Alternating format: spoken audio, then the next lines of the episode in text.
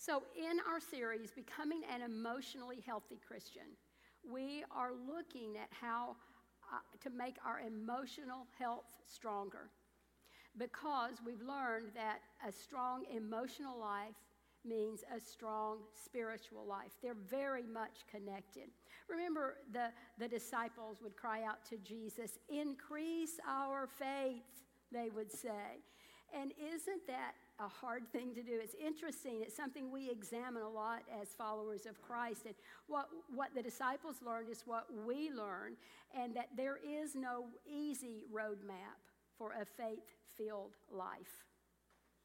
So there was a study done by the Barna Research Group, and it shows that most Christians mistakenly equate spiritual maturity with this following the rules and doing good works.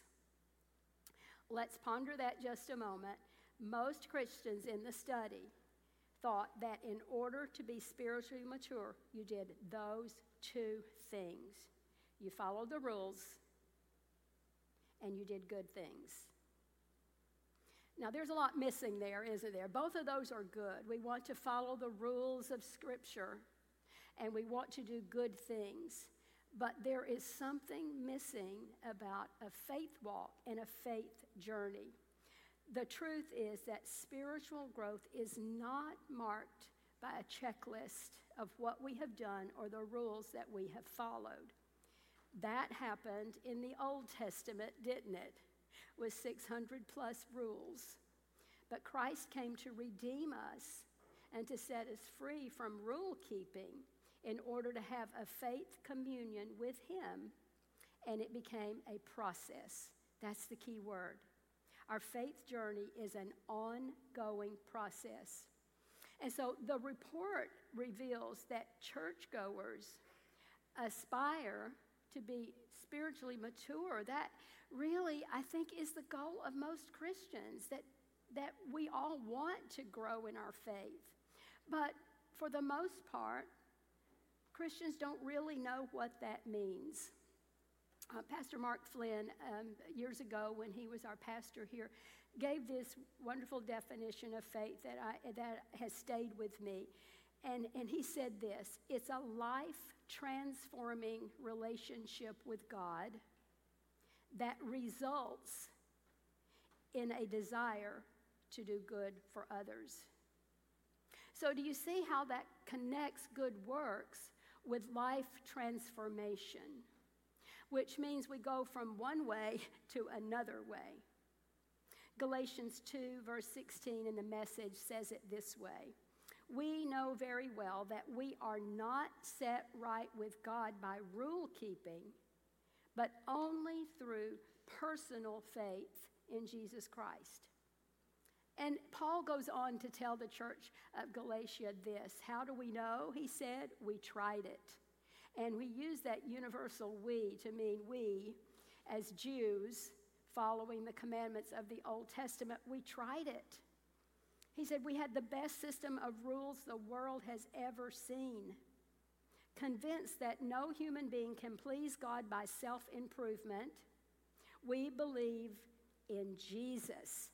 So he said, We used to be uh, rule, rule followers, but now we believe in Jesus as the Messiah so that we might be set right before God by trusting in the Messiah, not by trying to be good. Well, how do we do that? It's so hard, isn't it, in the faith journey to, to, to understand and to know that our faith walk is something that is ongoing and we have fits and spurts. We have meandering routes that we take. We get off course, we get back on course. And sometimes it's hard to measure how well we are doing. I had a piano tuner come and tune my piano not too long ago, and he brought this little device. And, and the device had a dial on it uh, that looked much like a clock. And so he would play a note on my piano, and the arrow on that dial would point to the top like it would be high noon if it were a clock, if it was perfectly pitched. And so by the, the note that he played could be off and so he would see how far it was off and if it was off 10% he would know that that's how he needed to tune that particular note if multiple keys were really off from perfect pitch it was going to have to be tuned twice that meant Sheffy, my piano tuner, would be there twice as long and would cost me twice as much. I was hoping and praying that the keys would not be that far off, and they weren't. It was only had to be tuned once. Well, as Sheffy was explaining this process to me, I couldn't help but think about our journey of faith. Wouldn't it really be nice to have a tuner like that? And every day it would be set at perfect pitch. And every day we came home and we looked to see if we were in perfect pitch or if we had tilted 10, 20, 30, 50, or what percent we had tilted. Wouldn't that be much easier to have the perfect tuner? Well, I would like to be able to set the perfect pitch so that all my thoughts and words and emotions and actions would never slide down that scale. And I began to think, as Sheffy was continuing to tune the piano, that we do have a perfect pitch tuner of faith. It's God's Word. He tells us exactly how to live, doesn't He?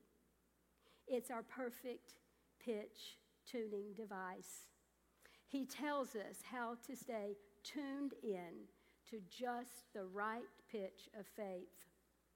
He tells us in Psalm 119, verse 105. And this, this isn't in your notes, uh, but you can put that scripture down. Sometimes I do my lessons early and I ponder and I pray, and then something else comes to me, and this is one of those something else. Sometimes it comes to me before I get up here, and sometimes it comes to me while I'm standing here. So this is not in there, but Psalm 119, 105 says, Your word is a what? It is a lamp to my feet, and it is a light to my path. It's our tuner. And in Colossians 1, verse 10, we read, So as to walk in a manner worthy of the Lord, fully pleasing to Him, bearing fruit in every good work, and increasing in the knowledge of God. That's what we set out to do during the day. And you uh, know there are myriads of verses that remind us of how to be tuned into our faith. That's what the scripture does for us. It's a wonderful reminder. So today I'm going to walk us through some stages of faith that um, I learned uh, from a, a wonderful author whose name was James Fowler. He had a PhD in developmental psychology. He was a United Methodist lay person. He was a director of the Center of Faith Development at Emory University, and he was a pioneer in the study of faith development. His book, Stages of Faith, is a groundbreaking classic. And so he describes in this book the six stages that pilgrims of faith invariably travel. And these six stages formed the basis for my dissertation research for my doctorate that I completed in 2008.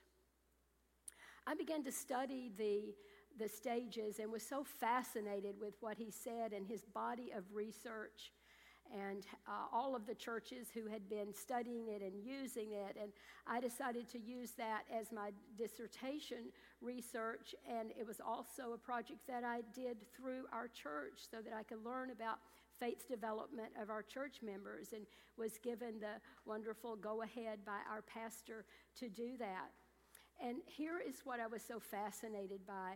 James Fowler based his research on something that is so near and dear to me. It, it, it was based on our brains and our cognitive development, it was based on our moral development and our social development. And what he found were similar patterns in faith development to how we are developing morally from infancy through adulthood and how, how we are developing socially through all the years of our life and how we are developing mentally from the time of childhood through adulthood.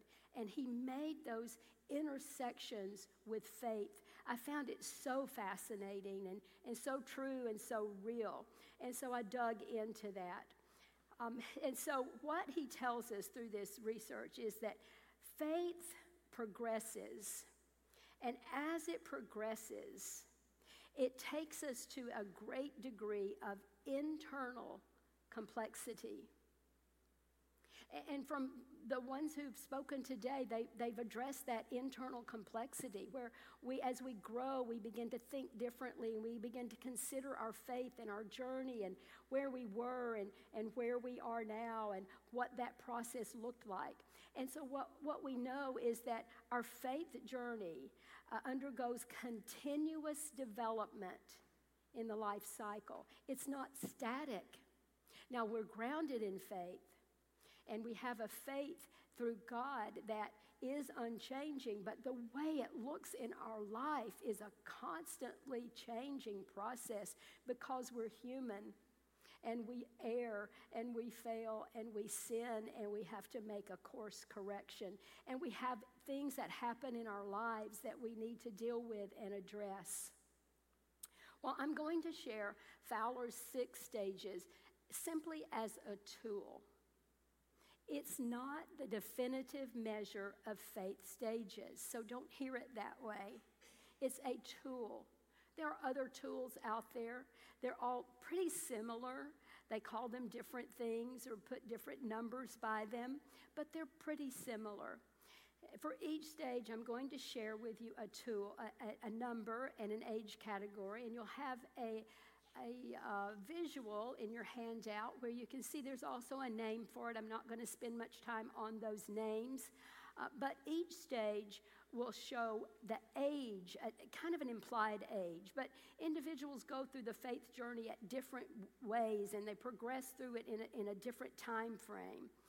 So sometimes we go through a stage and we get stuck, and then we go back to another stage, and then we jump forward, and then we get stuck again, and we move forward, and we begin to examine.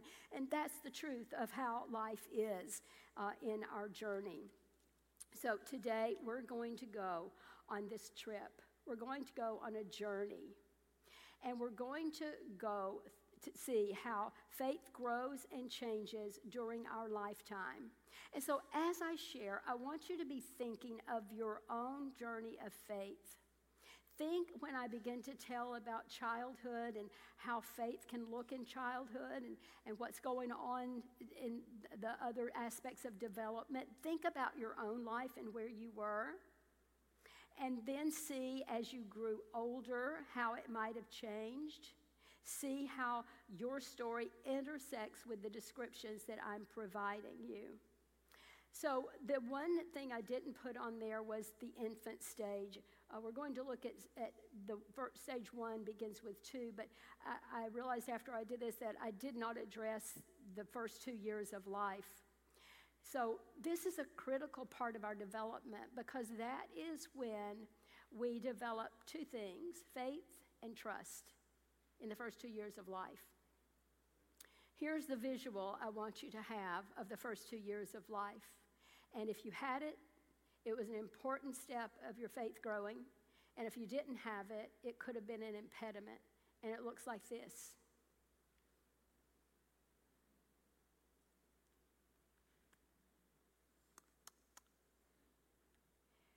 A lot of hugging, a lot of tenderness, a lot of kissing, because that is when children learn to trust. They learn to trust their caregiver. They learn to trust the primary person in their life who is giving them security. If that is missing in the first two years of life, then that is going to be a challenge when that person grows older because they perhaps never develop trust. And you can imagine children who are, are born um, into um, poverty and the child is given to some orphanage, perhaps in a third world country, and they get touched maybe once a day, maybe once every other day, and they're not really cared for. They're having a hard time developing trust. So, touching, kissing, loving, holding are the first steps developing trust and faith. And then we move to stage one. Typically, this is ages two through the ages of six or seven. Remember last week I shared with you that by age seven, we have an imprint on our life, and that that's how we see the world.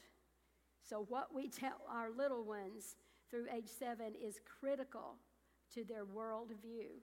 Well, a child in this age, uh, growing in their faith life, is influenced by the examples they see in front of them. They're influenced by moods of people, of actions of people, and by the stories that adults share. The child is really imaginative and they're influenced by images and pictures, and that's why we give them those little books to read that just have pictures on them. And so they're being influenced at an early stage about God by the books we share with them so they can be uh, imaginative. They're influenced about how the world revolves only around them. Remember those years? They're developing a sense of self. And they are determining in this period morals, what is right and wrong. So the foundations of faith are being le- uh, developed through their interactions every day with adults. And so the primary caregivers in a faith community begin to rely on the larger community to help them establish and affirm the values that they want to instill with them.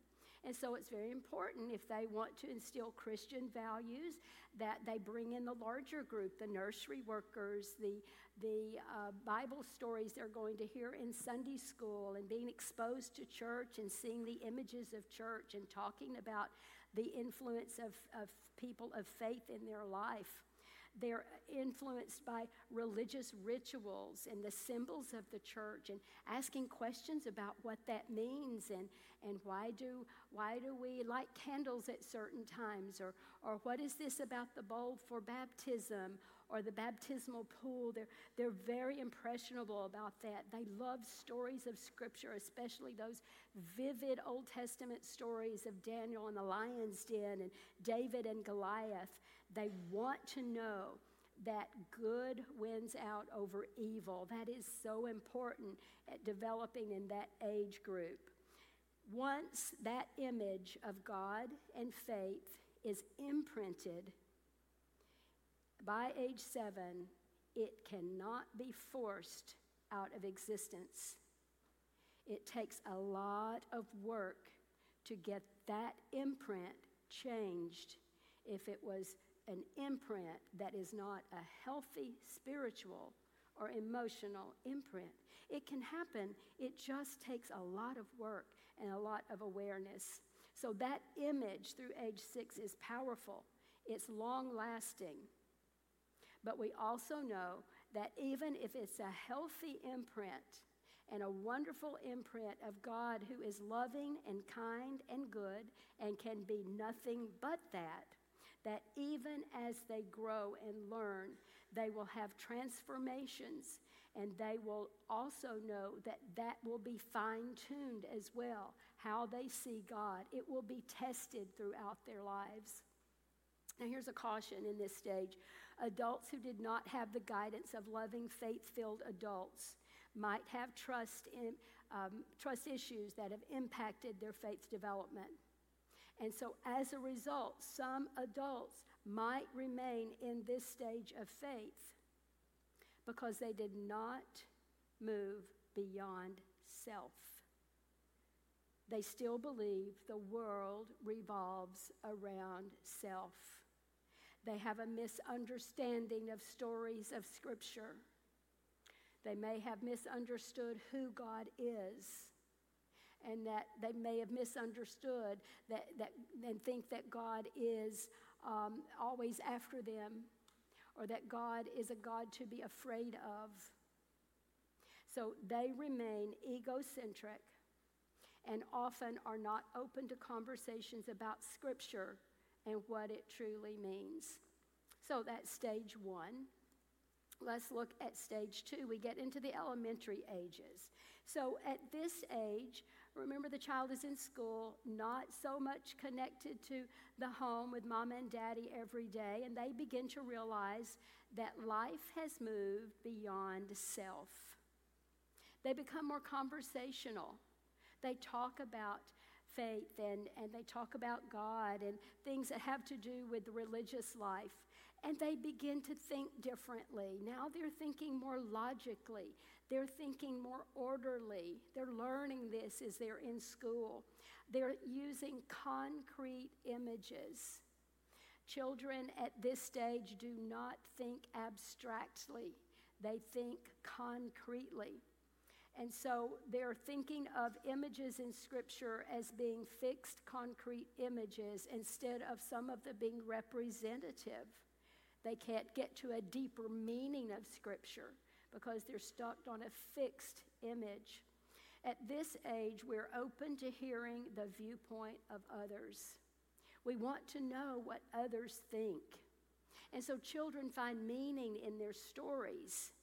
They want to hear the stories of Scripture, and we want to encourage that with them. We want to tell them the stories and ask them what they think about it. But, and the child relies on the stories to find meaning in the world. They judge the world now at this stage of life in elementary school uh, based on what is fair and what is fair to them. And this is one of the things kids say is, and it's just not fair. And what they mean, it's not fair to me. So children uh, need at this stage to know and understand. They begin to develop a sense of justice that goes beyond the self. And so they, they want to, at this, we want to make sure, and, and we hope that, that we did, heard stories of our faith and heard stories of our denominations and of our churches and of our families. That was important in helping them to develop an understanding of where they came from and, and how their life looked and how their church looked. So, children, as they hear more stories about God and hear stories about Jesus, they are beginning to see that love is an action. That's an important step. That love is an action. They see that justice is different from fairness. That's an important step that a lot of adults never did really understand. That God is a just God, but fairness is a separate issue. For Christians, morals and religion are connected. Morals and religion are connected because we know that God is deeply concerned about love and justice. So, for Christians, our moral development comes from our faith. And that's why we see a difference in other cultures and other religions because their moral beliefs maybe have a different fixed point. It may not come from the God that we serve and love. In this stage, this, this is a key point. The child believes that all good things get rewarded and all bad things get punished.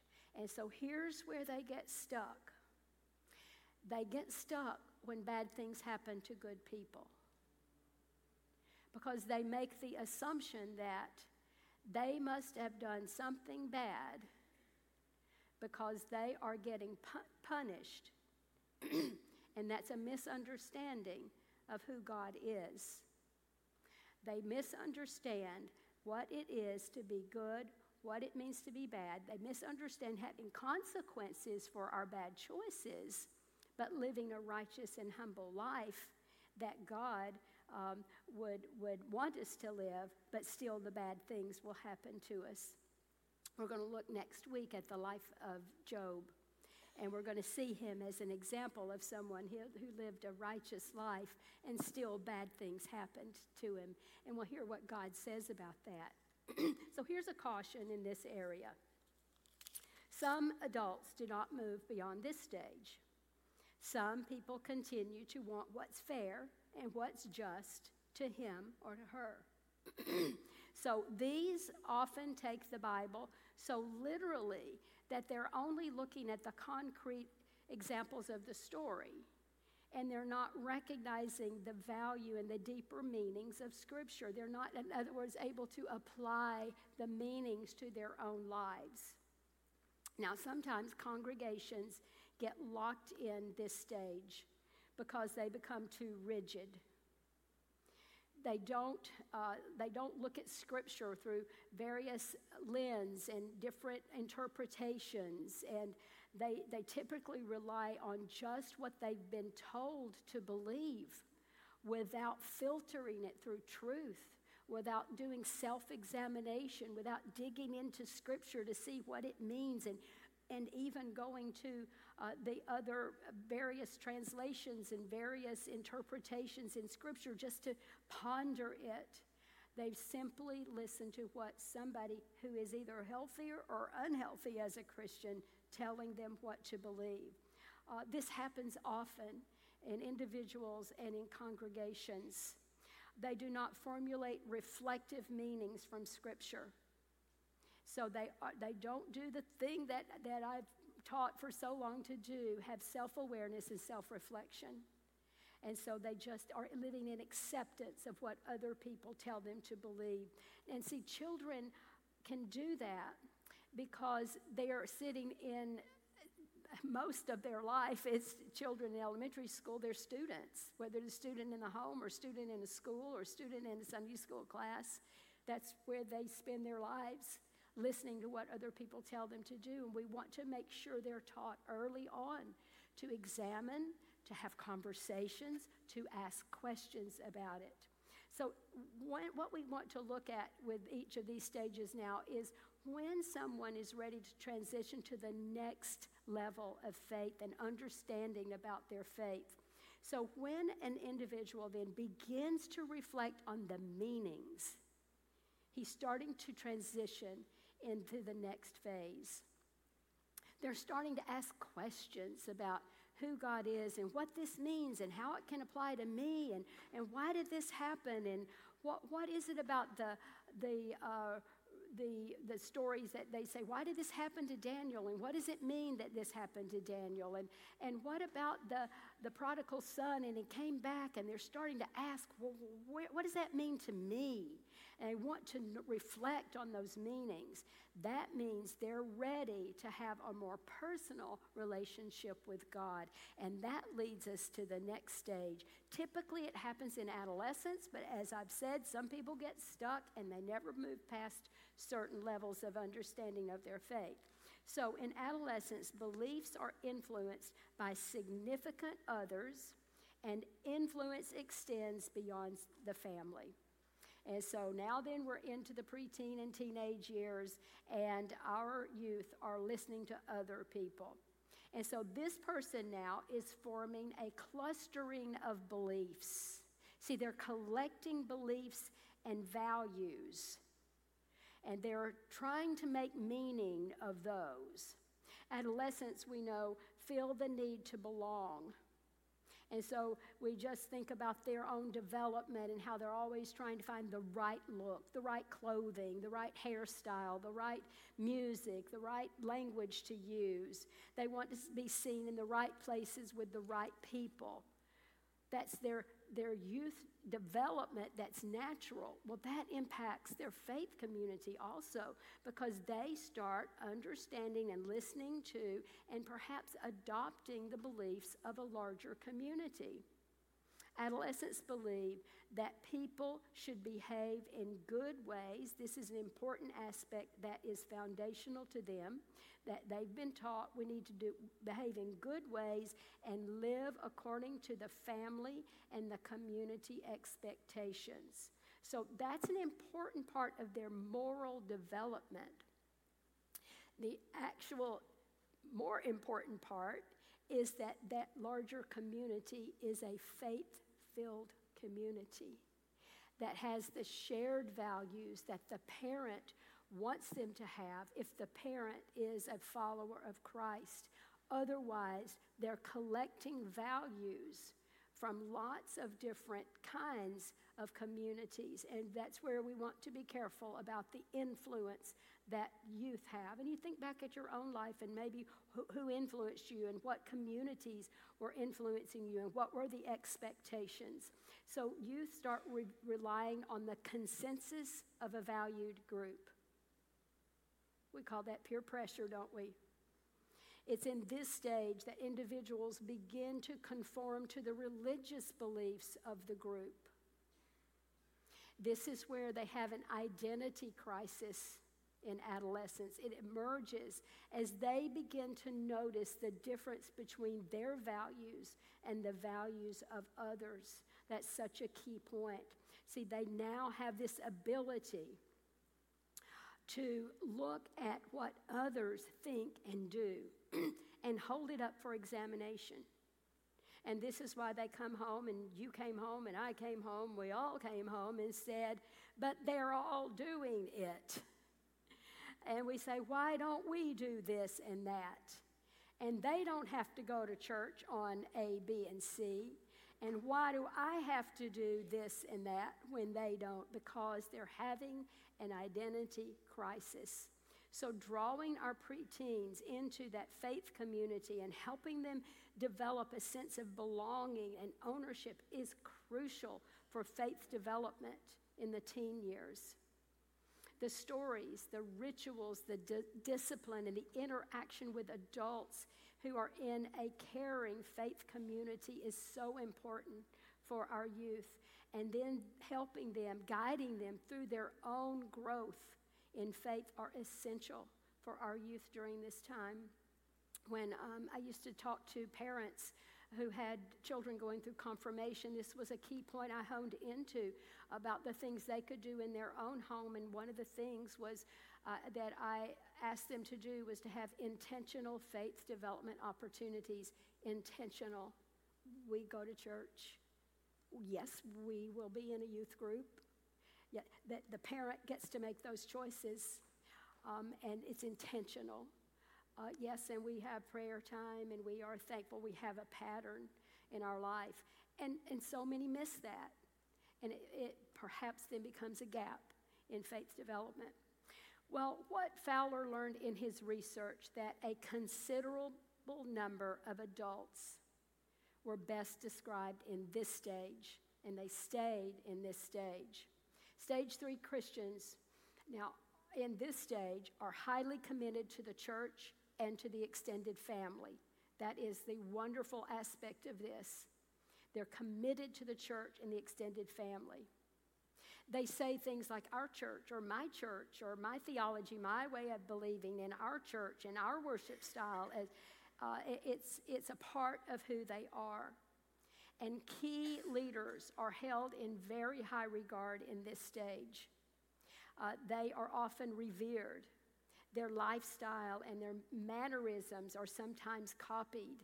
And so there's this sense of unity, and, and we're all in this together, and this is our church, and this is what we believe. And this is where youth really connect to a youth pastor or a youth director because they want to hold somebody in high esteem, this authority figure who is, is guiding their way. And when this is all working great and well, it is so healthy to have that. It's what we want, it's what we strive for.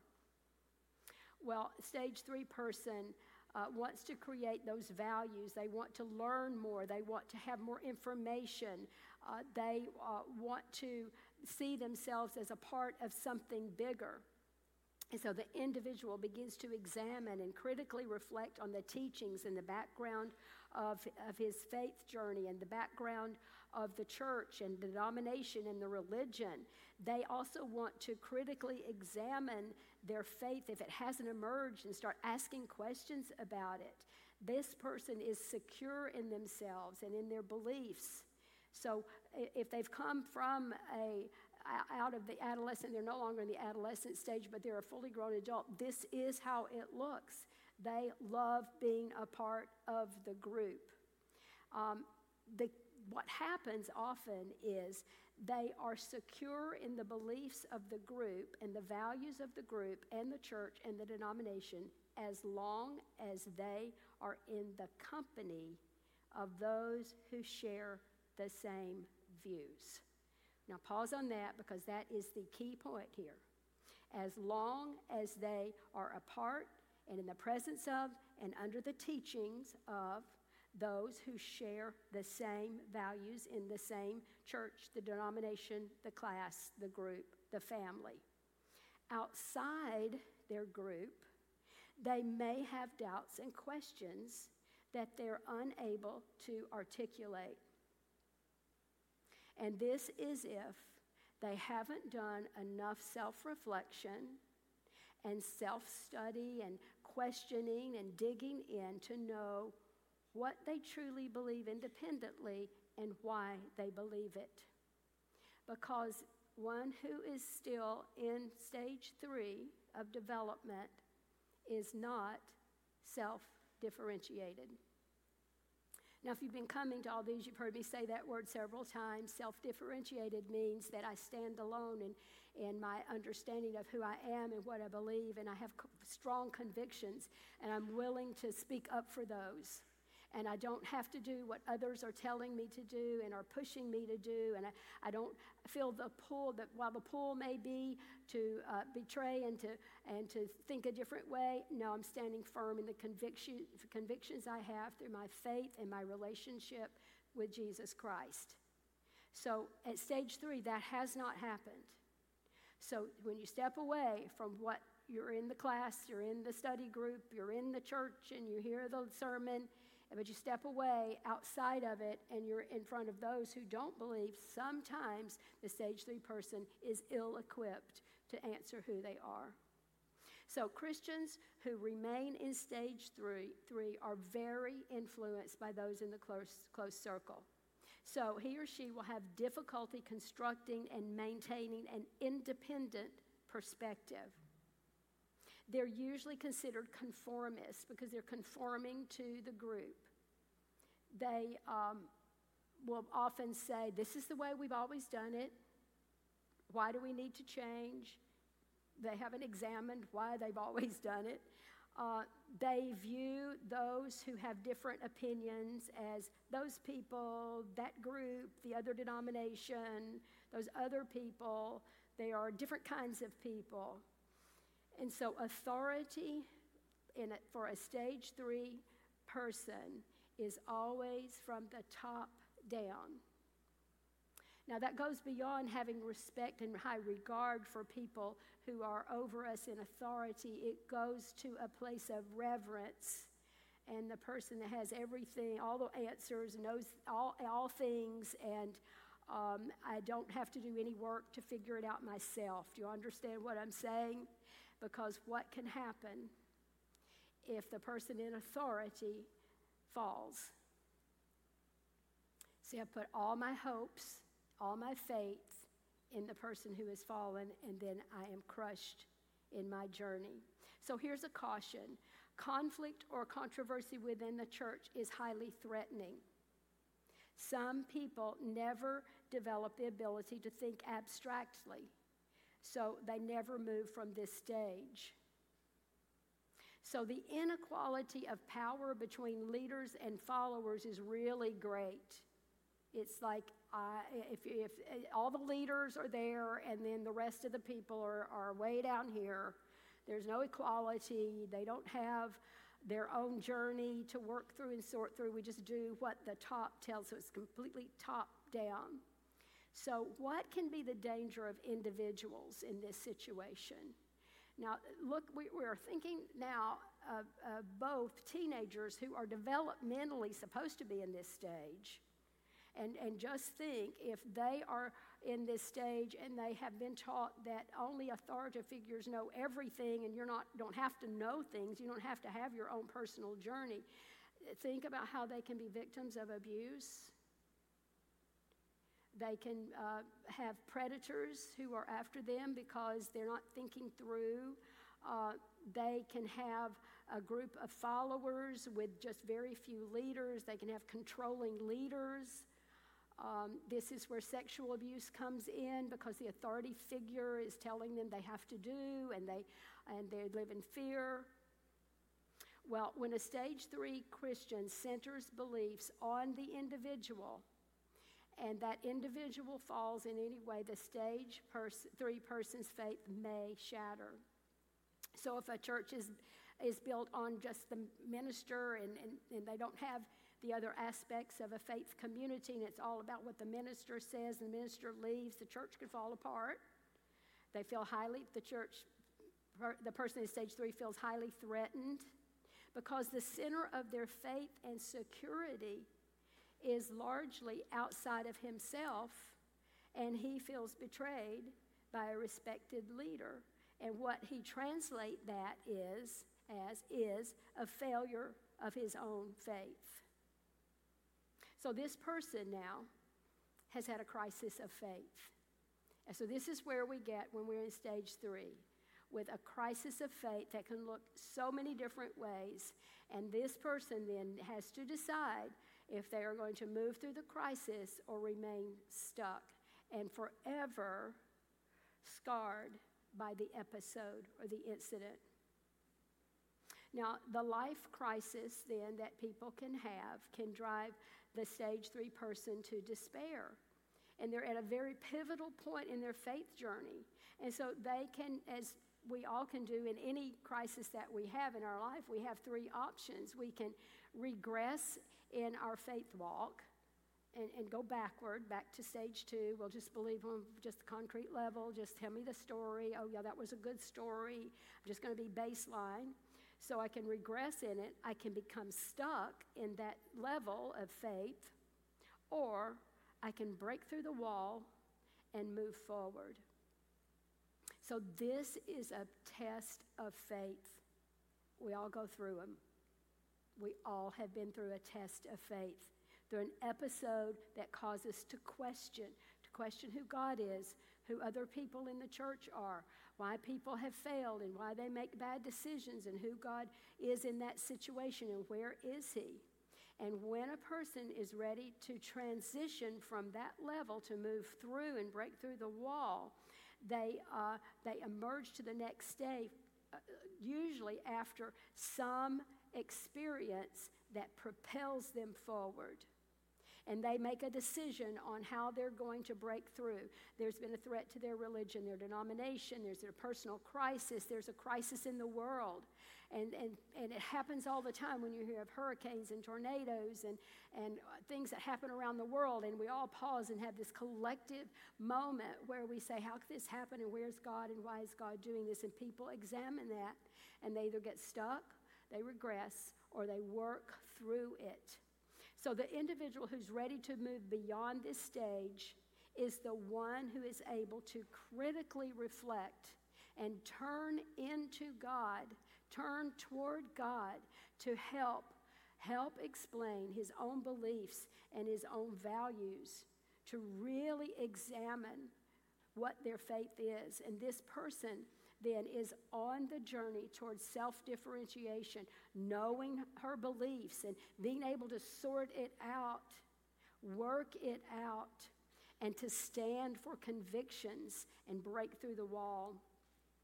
And so, this in, in the life of a youth often, often happens with their moment of change, life crisis and change, is leaving home is part of the life cycle. See, when we were talking about adolescence. Some adults get stuck there in the adolescent level, but for the adolescent, it happens when he leaves home. He goes to college, moves out of the house, gets a job, and so they're no longer influenced by the, the family of origin, the home. And they have to begin to examine how do I need to live? How do I want to live? And, and what is, is God uh, going, what work is God going to do within me? And so that is the leaving home experience. And so uh, this is part of our life cycle. And whether it happens at 18 or it happens later, because we have a launching period in life. The life cycle is you get launched after high school and you go to college, but for some, they stay stuck there. And they're not really thinking independently and, and moving forward in, in their faith for a long period. So, this could be a long period of time where they are uh, still stuck in the stage three level. Well, here's stage four that happens typically in young adulthood. Uh, it could be the 30s or the 40s. This is a hard period. Uh, it's the stage of angst and struggle. It, it's the stage where we, we face difficult questions because we've come through the stage three where we are uh, we have a foundational faith and, and we're trying to wonder what, what our role independently is independent from the person in authority and the person who's teaching and the person who's preaching. And, and we're trying to figure it out on our own. And so we're beginning to form this new identity of faith. And this is an interruption then of what we've always taught, been taught, and learned and understood about those external authority figures. We still respect them, we hold them in high regard, we need them, we want them. Uh, churches need to have leadership, and we need to have biblically uh, responsible teachers. Lead. We want that. And at the same time, we're to listen and filter and examine and think through and, and take it to another level of understanding and, and going home and stu- digging into scripture and examining it for ourselves. See, both of those are very important. We need leaders guiding us through, and we also need to be responsible. So, this is hard. We have to kind of do some things on our own, and we have to self reflect on our struggles. And so, at this stage uh, in the life cycle, we begin to be, uh, find commitments and we begin to think about what we believe independently and what our attitude is, and we're not defined by the group. Now, that's a key point because everything up to through stage three is we're defined by the group. And so now we are standing against the group sometimes. We are becoming self differentiated. We're beginning to question and, and examine and maybe reclaim our values and beliefs. And so we have some unavoidable internal conflict and tensions that we begin to, to hold. And so, what we, what we often do is we then look at what we've been taught and what we've studied and we learn. And what happens very often is that we realize, oh, yes, it is the truth. Oh, yes, what I learned is true. And I've figured it out. I've, I, the light bulb has come on, and I'm not just saying and doing and believing and living out these principles because somebody told me to do it. But I came from this background where I had some wonderful, principled, godly people leading me, and what they were telling me was the truth, and I figured it out, and I don't have to wonder now. Or we say, oh dear, I had some unhealthy people teaching me, and that what they said wasn't really true. And God wasn't that kind of God. God wasn't a, a, a, mean God. And God wasn't just looking out to get me. And, and I need to examine that. And I've figured out that is not the truth of the faith. And so you start to, that, that is disconcerting, isn't it? It's like I've been told these things that aren't really the truth of the gospel because I'm looking at the scripture to see if it holds up and if it stands up to the truth. And so then we begin to accept beliefs and practices based on a choice a choice and a, a, self, a lot of self reflection and deep insight and, and work instead of being told to think or believe or practice. And so this, this now person is in a new place in faith. They are owning their faith after deep reflection and study and, and a deep abiding prayer life with God for direction and guidance and helping us through. It's this personal journey that we have begun to be on with practicing our faith the way that, that Scripture tells us to. And so sometimes when this happens, that person that's in another level of development will begin to criticize this person because now they uh, say that the stage four person has, thinks he's too big for us and too important for us, and he's not adopting the way that we think, and that he's going against the norm. And so, that again is that level of anxiety and struggle that's a part of this stage of our faith. So, here are the cautions. Uh, the stage four person can become narcissistic then. See, on the other hand, they can criticize or they can now say, I have figured it out and you all are crazy. Look at what you've done and, and you got to quit believing that way and that's all a bunch of lies and, and you should figure it out for yourself. You see, then they go into this phase of unhealthiness and, and telling everybody else how to figure out. And so, again, that all has to be tempered with going back to Scripture and figuring out how to live and how to act and how to respond and how to talk and how to share with others. So, this stage is um, an uncomfortable one and it can last at different, different uh, time frames. It can last a long time if someone doesn't come through it, through the wall, with an understanding, then where they live is trying to figure it out and can't figure it out, just tired of all those people telling you what to do and how to live and why do they get all the information and who do they think they are? And I've seen them do this and that and they're such liars and they're such hypocrites and they don't have it figured out. And so I'm just not going to be a part of that anymore. And they say stuck in this level of struggle and anxiety. So, this is reflecting the dark night of the soul. That period of struggle and anxiety of figuring out what we believe and who we are in the faith. This is a wall that we want to push through to get to that other side. And so, when we're trying to figure it out, we want to lean in to the things that will help us figure it out. Go to a godly person who's been through the struggles and is, on the, is on the other side. Go to, to deep prayer with our Father to give us wisdom and guidance, to, to start reading scripture and looking at different versions and, and reading books by authors who are, are describing this and that have stood the test of time and they're on this journey that will, they will go with you. And so that, that will help us to get our way through this tough period, this stage. And so those who are out of the adolescence area can also uh, find that what happens to them in this stage is something that calls, calls them to their knees. And this, because this is the stage of struggle and something that calls us to our knees are things that we experience with a, uh, a loss of some sort, a death, uh, a marriage issue, a family issue, uh, a deception of some sort, a job loss, um, some, some fertility issue, uh, anything that is going to bring us some kind of struggle and, and help and cause us to question our faith is all a part of this for youth, it's the leaving home and trying to figure it out. For adults who get into this stage of conflict and struggle, it's perhaps because they have faced a wall where they now question everything in their life, including their faith.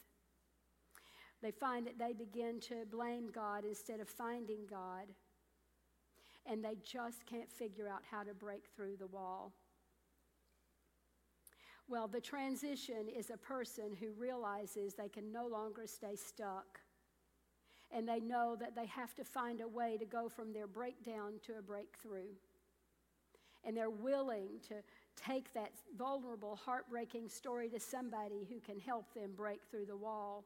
They're really willing to recognize they're in a struggle and they're in a struggle for their faith and they don't want to live there anymore. And so they begin to find another way and a path forward. They, they feel propelled to dig deeper and to move for, further and have a further, deeper recognition of who God is.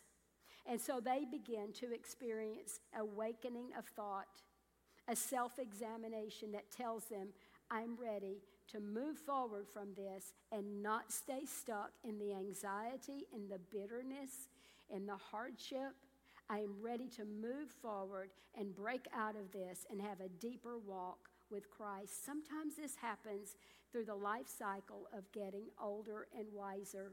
And sometimes it happens because we are ready for something new and different and a breakthrough. And this is the stage five. This person is aware that they have self limitations and they, they are okay with that. They develop a greater tolerance for people who are different. They're ready to become a reflective thinker.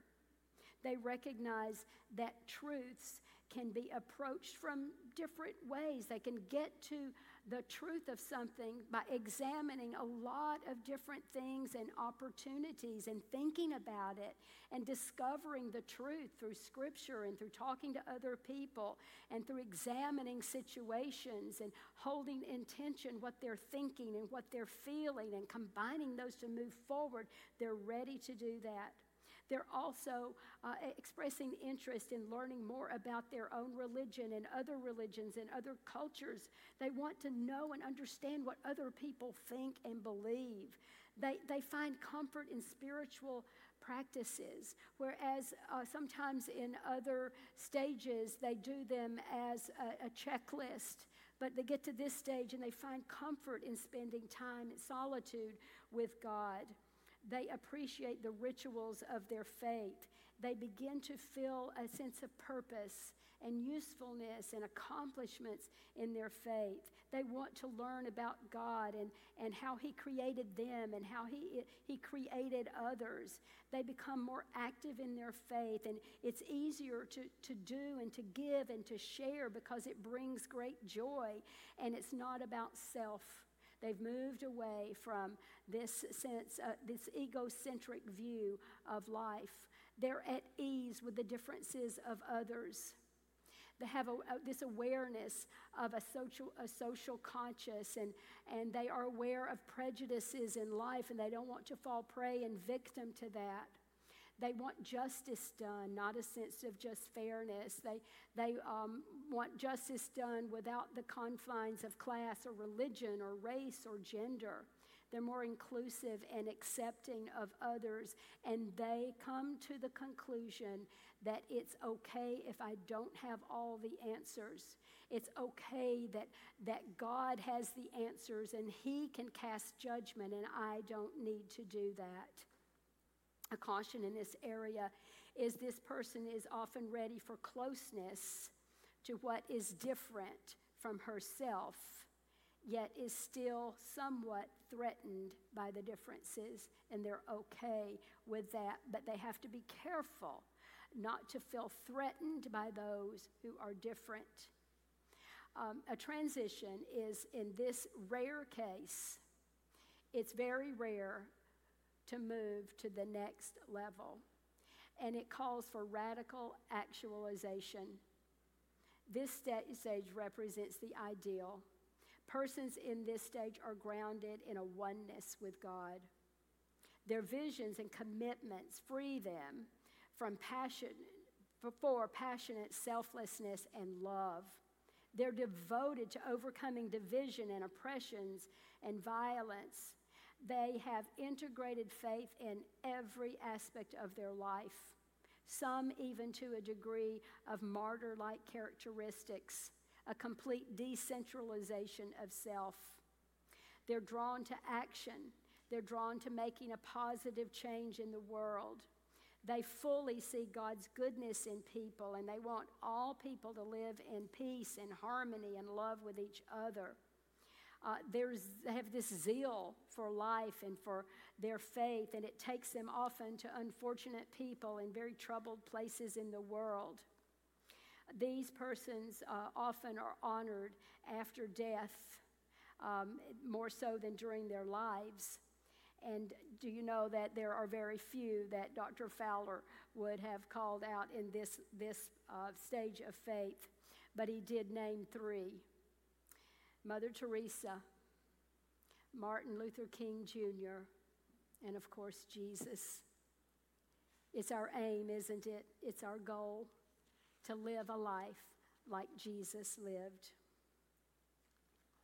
Well, research shows that most Christians get stuck in stage three or four because either they don't examine their beliefs or they get stuck in the dark night of the soul. I'm going to say that again. Most Christians get stuck in stage three or four because either they don't examine what they believe, so they stay stuck there with what other people tell them to believe, or they get stuck in the dark night of the soul, the wall, the wall that we have a hard time breaking through. Exodus chapter 6, and if you have that, have your Bible or want to look at it in your phone and, or, refer to it later. I think the story of the, the walls of Jericho is a wonderful example to help us when we are dealing with the dark night of the soul and we're dealing with the walls that we need to break through. We need to break them down because we've had a heartbreak, a heartache, we've had an unfortunate situation that has us stuck. And so, this story that uh, we see um, tells us this picture of a particularly strong wall. And it kind of represents, reflects the walls that prevent us from moving forward in our faith. If you recall, the Israelites had been wandering in the wilderness, that scorching wilderness, and, and they have now come face to face with the wall of Jericho. The, the walls now have come to them 400 years after slavery in, in Egypt. And so they have come from this life in the wilderness to the point of the promised life in Canaan. Now, these walls were not ordinary walls. They were impassable. They were heavily fortified. Uh, there are different uh, measurements that I've read for the wall, but there are two walls. One's an outer wall. It, it could be as high as 20 feet tall and six feet wide. And then there's an inner wall, and it was about 30 feet tall and, and 20 feet uh, wide.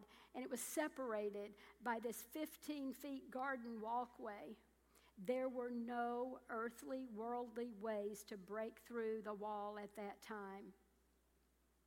And so the plan that was given to them by God was, was crazy, it was unfathomable. It was only a plan that God could create. And here is the simple but crazy plan he told Joshua. He said, I want your men to, to walk silently around Jericho and those walls for six days. And then after that, I want you to take seven circles around the walls on the seventh day, and then I want you to shout. Well, it seems absurd. It seems so foolish, but Joshua followed God's instructions to the letter. And so they, they walked slowly around those walls for six days, and then on the seventh day, they went seven times around, and the trumpets were blown, and the people shouted, and instantly those massive walls crumbled. Israel won that victory. Joshua and his army obeyed, and God saw them through. Now, what do you do when you're not expecting a wall? When you're expecting milk and honey and you're confronted with a wall? We've all been there. Each of us faces a walled city sometimes in our lives. It's a place of hopeless defeat that we think we might can get through, but there's this barrier that is separating us from God, and it's this dark night of the soul. And when we come to face our Jericho, we have two choices. We can flee from it or we can face it.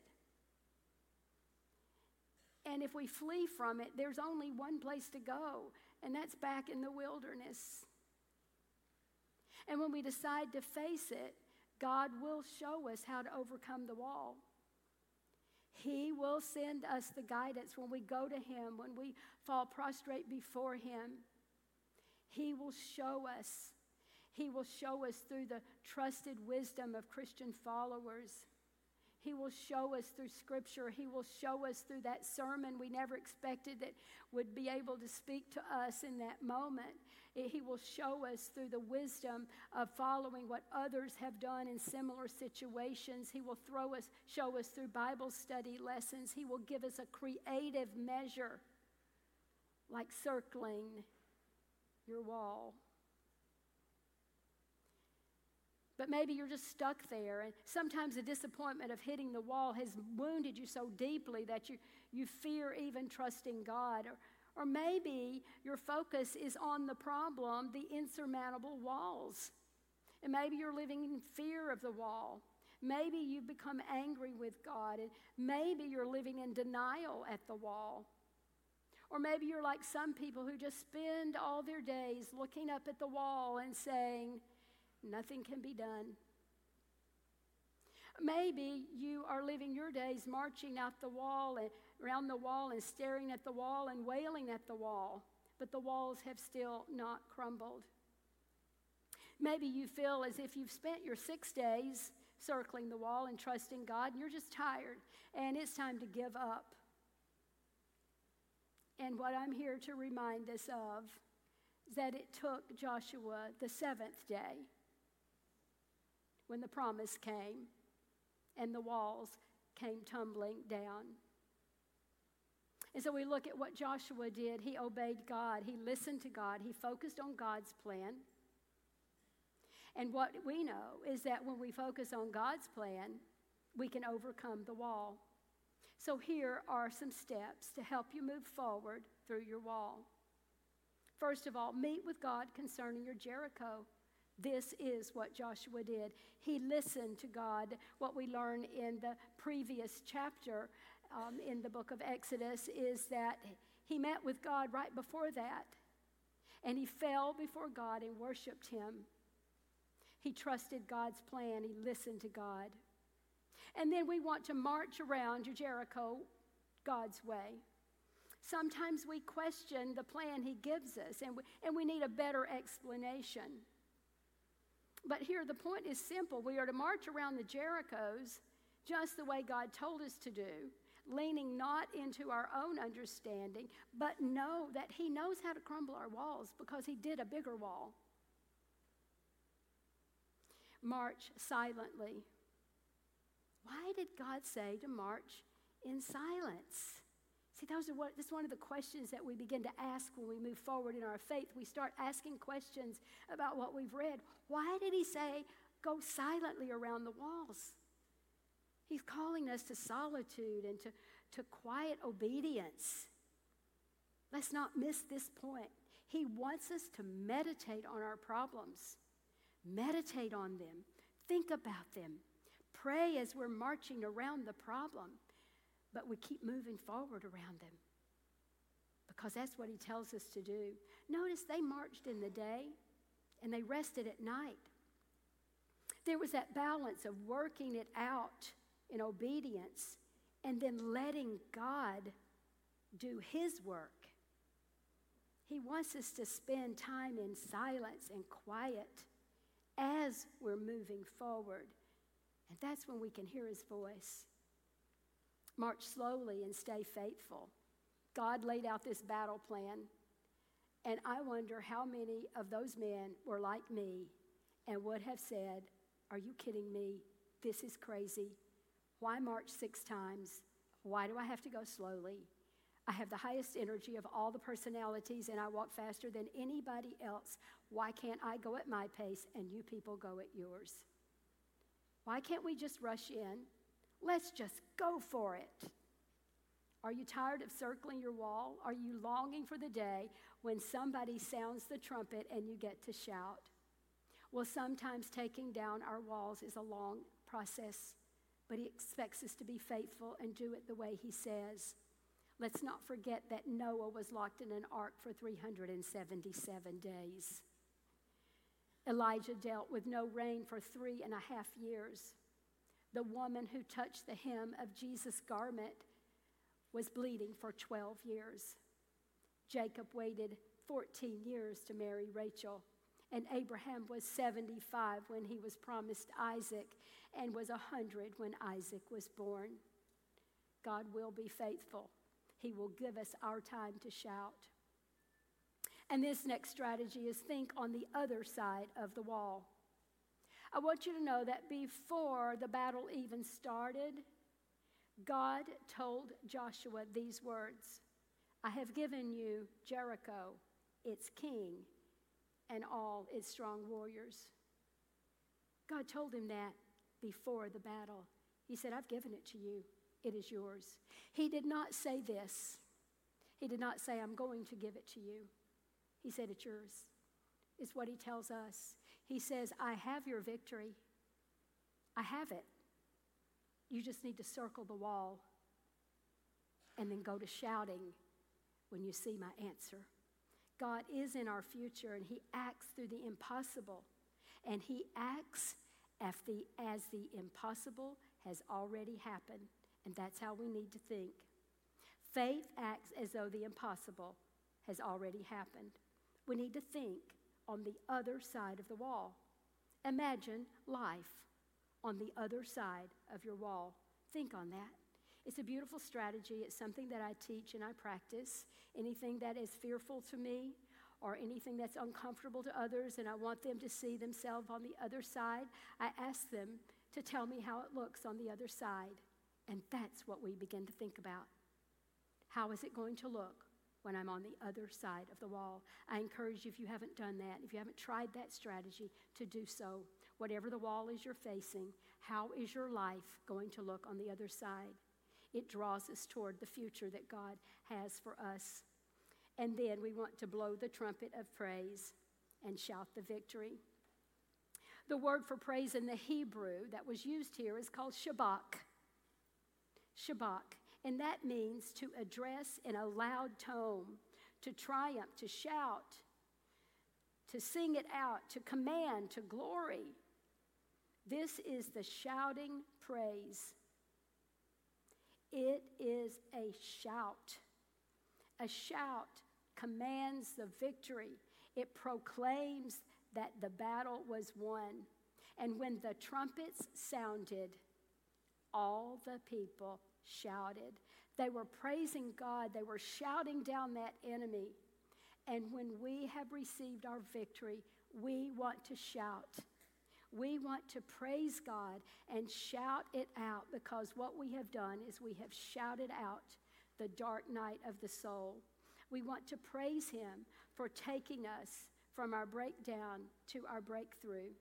We want to praise Him for delivering us from our hopelessness, from our fear, from our anxiety, from our anger, from our sorrow, or whatever it is. We want to all praise Him for dropping the walls of Jericho. Father, thank you that you are the one who can drop our walls. You're the one that can show us the breakthrough in our faith journey. You're the one that can lead us forward in anything that we're facing, and we claim that for you. We, we thank you that you're going to see us to victory no matter what we are facing. That is the hope we live in, in a personal relationship with you. We praise you and thank you for that. I also thank you for the beautiful lunch that's been prepared for us and all who've been involved in doing that. I pray that you will use this food to nourish us and to give us strength to go out and to do the things that you would have us to do in Jesus' name. And we all shouted together, Amen.